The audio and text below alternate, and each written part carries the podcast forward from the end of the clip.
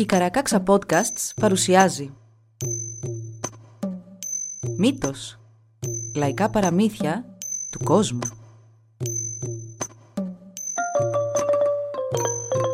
Κάποιες ιστορίες μπορεί για κάποιους να περιλαμβάνουν ευαίσθητο υλικό. Για περισσότερες πληροφορίες για το κάθε επεισόδιο, συμβουλευτείτε τις σημειώσεις του όπου βρήκατε αυτό το podcast.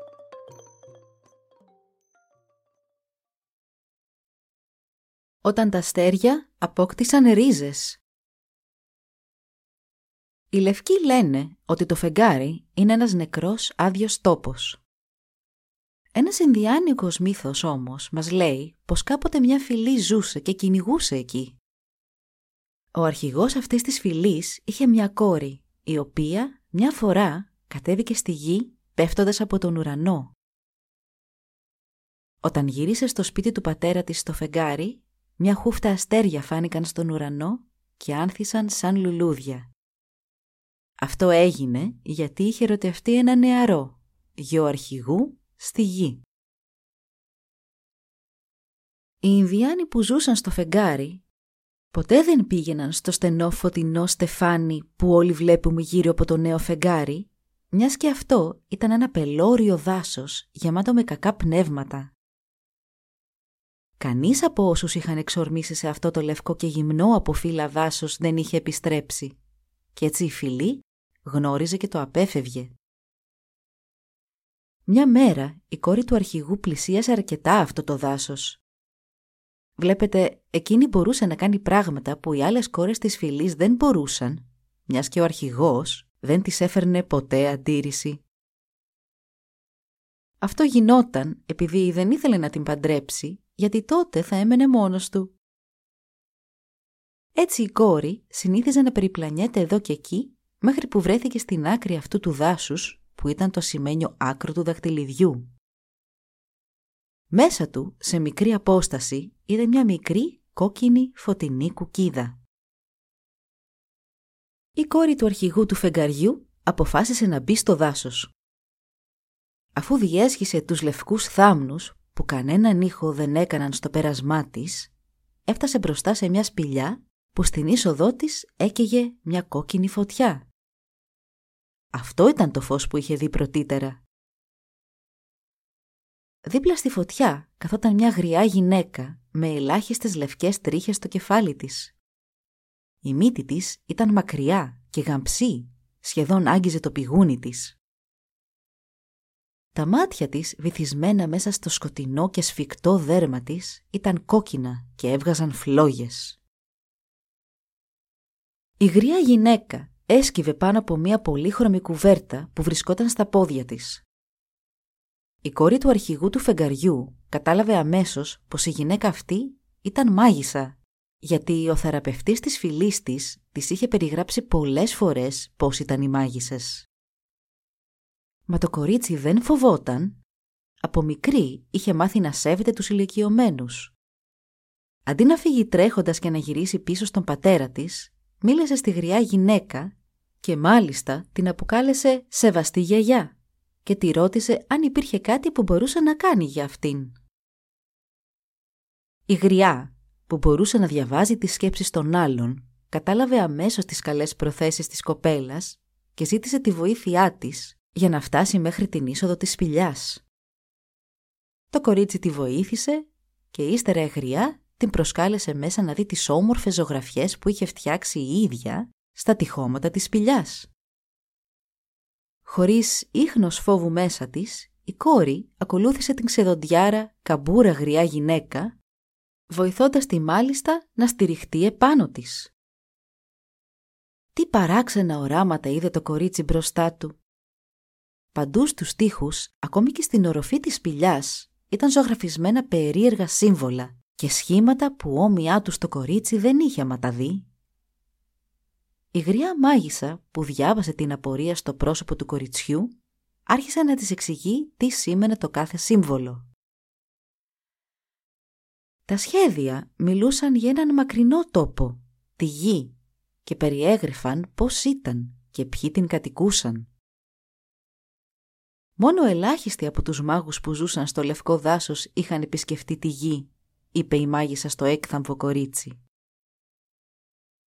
Καθώς η γριά μιλούσε, μια κατανίκητη επιθυμία πλημμύρισε την κόρη του αρχηγού του φεγγαριού να επισκεφθεί και εκείνη τη γη και ρώτησε τη μάγισσα αν αυτό ήταν εφικτό. «Ήταν», της είπε η γριά, όμως ήταν επίσης πολύ επικίνδυνο. Αλλά το κορίτσι δεν το ένοιαζε καθόλου. Μπροστά σε τέτοια περιπέτεια ήταν έτοιμη να δοκιμάσει τα όρια της. Η μάγισσα της ανέφερε ακόμα ότι μόνο μέσα από ένα σκοτεινό μονοπάτι που τον έλεγαν «θάνατο» θα μπορούσε να επιστρέψει σπίτι της. Μα και πάλι το κορίτσι δεν έδειξε να φοβάται. Τότε η μάγισσα πήρε την πολύχρωμη κουβέρτα και την έβαλε στους ώμους της κοπέλας. Μόνο μιας, το κορίτσι ξέχασε τη μέχρι τότε ζωή της. Στη συνέχεια, η γριά έβγαλε μέσα από την ρόμπα της μια κοκάλινη φλογέρα και με τα ξερά της χείλη τη φύσηξε μια, δυο, τρεις φορές. Καθώς η τρίτη νότα έσβηνε στα βάθη της σπηλιάς, ο ήρεμος αέρας τώρα γέμισε με ένα βουητό. Με την ταχύτητα ενός δυνατού ανέμου εμφανίστηκε μπροστά τους ένας αετός που στάθηκε μπροστά στη γριά με τα φτερά του ακόμη απλωμένα. Ο αετός αυτός που κάποτε ήταν ένας κακός μάγος ήταν τώρα σκλάβος της μάγισσας. Με μια κίνηση της φλογέρας, η μάγισσα πρόσταξε τον αετό να δράξει την κοπέλα και την κουβέρτα της λύθης στα δυνατά του νύχια και να την πάει μέχρι τη γη. Ο αετός υπάκουσε και με μιας βγήκε από τη σπηλιά κουβαλώντας μαζί του την κόρη του αρχηγού του φεγγαριού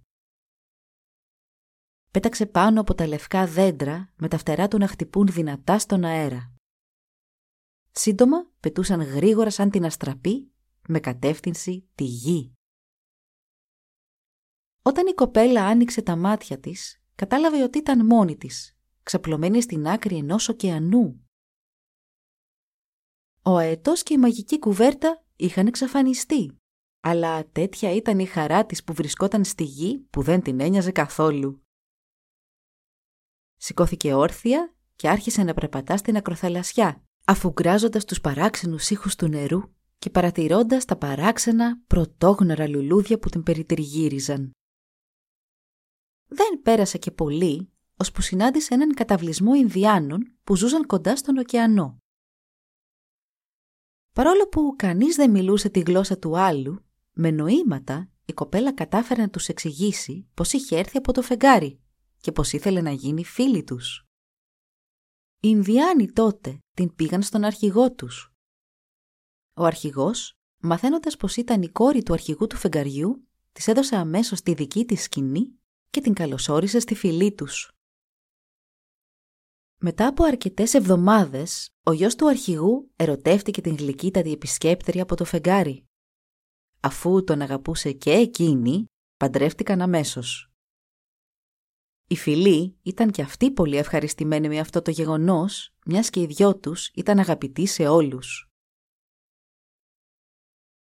Οι γυναίκες της φυλής έφτιαξαν για το ζευγάρι μια μεγάλη σκηνή διακοσμημένη με ζωγραφιές από πουλιά και ζώα και δόρισαν στην ύφη κιούπια και γαβάθες για αυτήν και τον άνδρα της. Έτσι οι δυο τους έφτιαξαν το σπιτικό τους και ήταν πολύ ευτυχισμένοι. Λίγο πριν τον ερχομό της επόμενης άνοιξης, η κόρη του αρχηγού του φεγγαριού είδε ένα όνειρο. Το είδε και το επόμενο βράδυ και το επόμενο και ήξερε τι σήμαινε. Όπως της είχε πει η γριά μάγισσα, είχε έρθει η ώρα να γυρίσει πίσω στον πατέρα της και στη φυλή της, στο φεγγάρι. Βαθιά θλίψη κυρίευσε τον νεαρό άνδρα της σαν του το είπε μα τον καθησύχασε, λέγοντάς του πως όταν το πνεύμα της ανυψωνόταν στο φεγγάρι, αυτός θα μπορούσε να την ακολουθήσει και θα ζούσαν μαζί για πάντα στον ουρανό με τον λαό του πατέρα της. Ο νεαρός τότε χάρηκε και οι δυο τους ξάπλωσαν και κοιμήθηκαν δίπλα-δίπλα. Σαν ξημέρωσε, η κόρη του αρχηγού του φεγγαριού δεν άνοιξε τα μάτια της. Τα χέρια της ήταν παγωμένα ο άνδρας της έσκυψε από πάνω της και είδε πως η ζωή την είχε αφήσει κατά τη διάρκεια της νύχτας. Μια κραυγή πόνου βγήκε από το στήθος του όταν κατάλαβε πως η προφητεία της είχε βγει αληθινή και πως τον είχε αφήσει. Ήρθαν και οι άνθρωποι της φυλής. Οι γυναίκες έκλαψαν και οι άνδρες έμειναν λυπημένοι και σιωπηλοί. Ετοίμασαν τότε την ταφή της. Την μετέφεραν έξω και με φροντίδα την ξάπλωσαν στη γη δίπλα στις γαβάθες, στα κιούπια και στις κουβέρτες που θα χρειαζόταν για το ταξίδι της στο φεγγάρι. Τη νύχτα ο άνδρας της έκατσε δίπλα στον τάφο της κατάμονος. Ο μοναδικός ήχος που έσπαγε την ηρεμία τριγύρω ήταν τα κύματα του ωκεανού. Κουρασμένος και γεμάτος θλίψη από τον χαμό της γυναίκας του, ο νεαρός έπλεξε τα χέρια του και άφησε το κεφάλι του να ακουμπήσει επάνω τους. Ξάφνου, κάτι τον έκανε να σηκώσει το βλέμμα του προς τον ουρανό. Για μια αφευγαλαία στιγμή μπόρεσε να διακρίνει τη μορφή της αγαπημένης του εκεί ψηλά, ντυμένη με τα σάβανα της ταφής. Ήταν λες και φωτιζόταν από το φως των αστεριών. Κίνησε το χέρι της και μια βροχή αστεριών άρχισε να πέφτει επάνω του. Τότε ήξερε πως η καλή του είχε αρχίσει το ταξίδι της προς τον πατέρα της στο φεγγάρι και πως έτσι του έλεγε ότι δεν τον είχε ξεχάσει. Γεμάτος χαρά, ο νεαρός κοιμήθηκε βαθιά μέχρι που τα αστέρια άφησαν πίσω του τον ουρανό. Μα η αυγή δεν τα είχε διώξει όλα μακριά. Παντού γύρω του στο χορτάρι βρίσκονταν εκατοντάδες μικρά λουλούδια με σχήμα αστεριών που άστραφταν με την πρωινή δροσιά. Κάποια ήταν λευκά, άλλα ροζ. Κάποια είχαν πέντε πέταλα, άλλα έξι, μα όλα είχαν καρδιές από χρυσάφι. Αυτά ήταν τα αστέρια που είχε ρίξει πίσω της η κόρη του αρχηγού του φεγγαριού, καθώς άφηνε τη γη. Αμέσως ο νεαρός φώναξε τους υπόλοιπους της φυλής του και τους έδειξε τα καινούρια λουλούδια, εξηγώντας τους πως τα αστέρια είχαν πέσει στη διάρκεια της νύχτας. Τότε όλοι ήξεραν πως το όνειρό της ήταν αληθινό και πως θα περίμενε την ημέρα που ο άνδρας της θα ανέβαινε και αυτός να τη συναντήσει. Σύντομα, ο νεαρός σκοτώθηκε σε μία μάχη. Οι άνθρωποι της φυλής του τον έθαψαν δίπλα στη γυναίκα του. Και σύντομα, η τάφη και των δύο ήταν καλυμμένοι από λευκά και ροζ λουλουδάκια που υπάρχουν ακόμη και σήμερα στα λιβάδια. Ήταν η κόρη του αρχηγού του φεγγαριού που τα είχε ρίξει στη γη, για να πει σε όλους πως ο άνδρας της ήταν τώρα στο πλευρό της.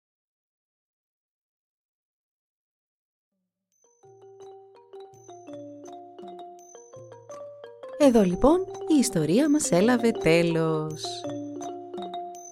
Μπορείτε να μας βρείτε στην ιστοσελίδα www.karakaksa.org για να μας ακολουθήσετε και να μας υποστηρίξετε.